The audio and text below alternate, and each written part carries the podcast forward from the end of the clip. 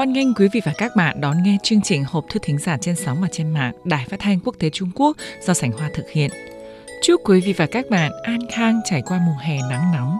Mong Việt Nam sẽ chặn đứng triệt để dịch COVID-19 đang lây lan và hoành hành tại một số tỉnh thành trong nước Việt Nam. Mong mọi người tuân theo lời kêu gọi và làm theo biện pháp chặn dịch của các cơ quan hữu trách. Tin rằng tất thầy rồi sẽ bình an trôi qua thôi. Các bạn thân mến, hôm qua là mùng 1 tháng 8, kỷ niệm 94 năm ngày thành lập Quân Giải phóng Nhân dân Trung Quốc. Đây là ngày lễ lớn của lực lượng thân đồng vai sắt, có trái tim luôn trung thành với đảng, với nước, với dân.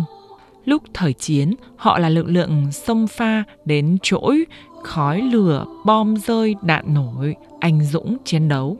Lúc thời bình, họ liền tập kết đến nơi nào một khi xảy ra thiên tai, cứu hộ tính mạng và tài sản cho dân. Họ là vạn lý trưởng thành, hiện đại vững chắc nhất, trung thành nhất, hết lòng bảo vệ đất nước, giúp đỡ nhân dân. Giải phóng quân là các thần tượng có địa vị và uy tín rất cao trong lòng mỗi người dân Trung Quốc. Những năm qua, Quân Giải phóng Nhân dân Trung Quốc tích cực sâu sắc giao lưu hợp tác quân sự quốc tế, cung cấp sản phẩm an ninh công cộng cho cộng đồng quốc tế, thể hiện hình ảnh nước lớn chịu trách nhiệm của Trung Quốc, đã góp phần vào việc bảo vệ hòa bình, ổn định thế giới. Xin gửi đến giải phóng quân lời chào cao cả, chúc các vị lập nhiều chiến công, gây hạnh phúc cho nhân dân.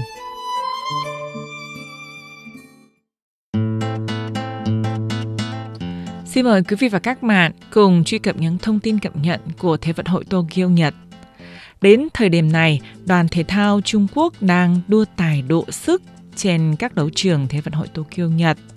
Tính đến 10 giờ sáng ngày 2 tháng 8, Trung Quốc cả thể lần lượt đoạt 51 tấm huy chương, trong đó có 24 tấm huy chương vàng, 14 huy chương bạc và 13 huy chương đồng, tạm đứng đầu bảng tổng sắp huy chương vàng các chữ số trong sắp huy chương sẽ tiếp tục thay đổi theo tiếp diễn của trận đua các môn khác nhau trên đấu trường Thế vận hội Tokyo đang diễn ra quyết liệt của hôm nay và những ngày tới. Nhưng tinh thần của thể thao cao cả, càng nhanh, càng mạnh, vẫn luôn luôn là động lực của mỗi động viên tham gia Thế vận hội nhằm phát huy thực lực của mình giành thành tích tốt nhất trên đấu trường. Gương mặt tinh thần của các quán quân Trung Quốc trẻ khỏe mạnh, đẹp là đây là ấn tượng sâu sắc cho đông đảo khán giả trên cả thế giới.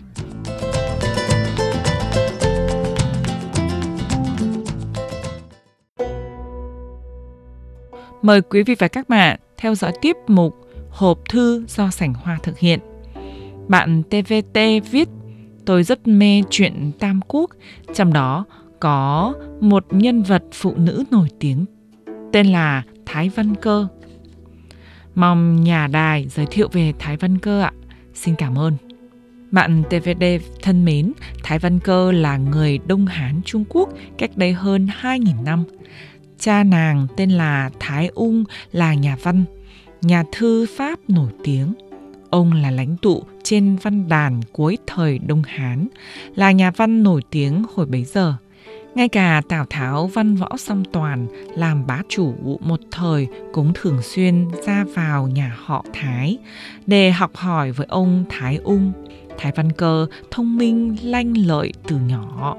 Nàng không những giỏi viết văn làm thơ mà còn biết sáng tác âm luật. Tuổi thơ của nàng rất hạnh phúc Tiếc rằng bởi thời cuộc đổi thay khiến vận mệnh của nàng lâm vào cảnh chắc trở ngập gành.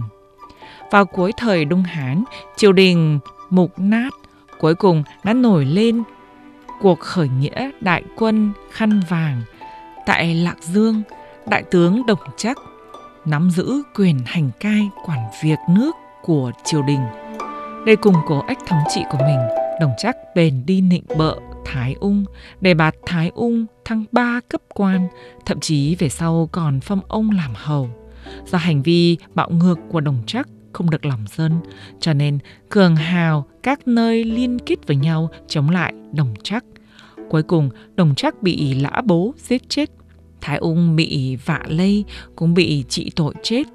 Lúc này, các tộc bên ngoài thừa cơ thâm nhập vùng Trung Nguyên. Thái văn Cơ không còn ai để nương tựa, cũng như nhiều phụ nữ khác. Hồi bấy giờ, nàng bị cướp đến chỗ hung nô ở phía nam. Năm đó, nàng mới 23 tuổi. Thái Văn Cơ gả cho hung nô tả hiền vương, phải đếm đủ mùi đắng cay gian khổ trên đất khách quê người. Nàng cùng tả vương sinh được hai một con trai. Nàng còn tập thổi một loại nhạc cụ địa phương gọi là hổ gia. Trong suốt 12 năm đó, Tào Tháo đã cơ bản dẹp yên quần hung nô ở phía Bắc. Khi được biết cô con gái của thầy giáo mình bị cướp đi Nam Hung Nô, Tào Tháo bèn bỏ ra 2.000 lạng vàng để chuộng nàng về. Sau nhiều năm xa rời quê hương sống trên đất khách, bây giờ phải xa rời người chồng thương yêu mình và hai người con trai đáng yêu. Trong lòng Thái Vân Cơ không rõ là vui hay là buồn. Nàng lên xe trong bước chân chiêu đảo dọc đường, cảnh chung sống suốt 12 năm với chồng, con, thấm sâu trong lòng cứ hiện lên trước mắt nàng.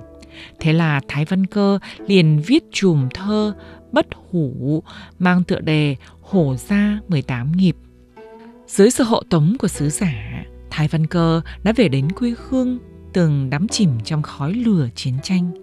Nàng thấy quê hương đâu cũng vách nhà đổ vỡ, không chỗ nào nương thân.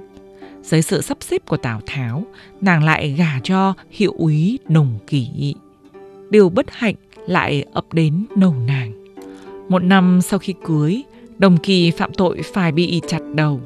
Thái Văn Cơ bất chấp hết thảy, nàng buông xõa mái tóc, đi chân đất đến phủ thừa tướng để cầu xin Tào Tháo tha tội cho chồng mình. Lúc đó, Tào Tháo đang bày yến tiệc chiêu đãi khách trước tình cảnh thê thảm của Thái Vân Cơ như vậy. Tào Tháo và các quan đang dự tiệc đều không thể nhẫn tâm được. Tào Tháo lập tức cho người phong nước đại đuổi quan ngụy lấy lại văn trạng, cuối cùng là tha tội cho đồng kỷ. Thái Văn Cơ tài năng xuất chúng, tình cảm đậm đà. Ngoài bộ thơ 18 nghiệp bất hủ truyền thế gia, còn có tập thơ bi phẫn. Tác phẩm của Thái Vân Cơ phần lớn là thơ thuận truyện, dài thể, ngũ ngôn. Thơ của nàng mang đậm tình cảm chân thành, mạnh mẽ nhưng lại bi đát, phong cách rất độc đáo. Các bạn thân mến, do thời gian có hạn, chương trình hộp thư thính giả của Đài Phát thanh Quốc tế Trung Quốc xin tạm ngừng tại đây. Xanh Hoa thân ái chào các bạn.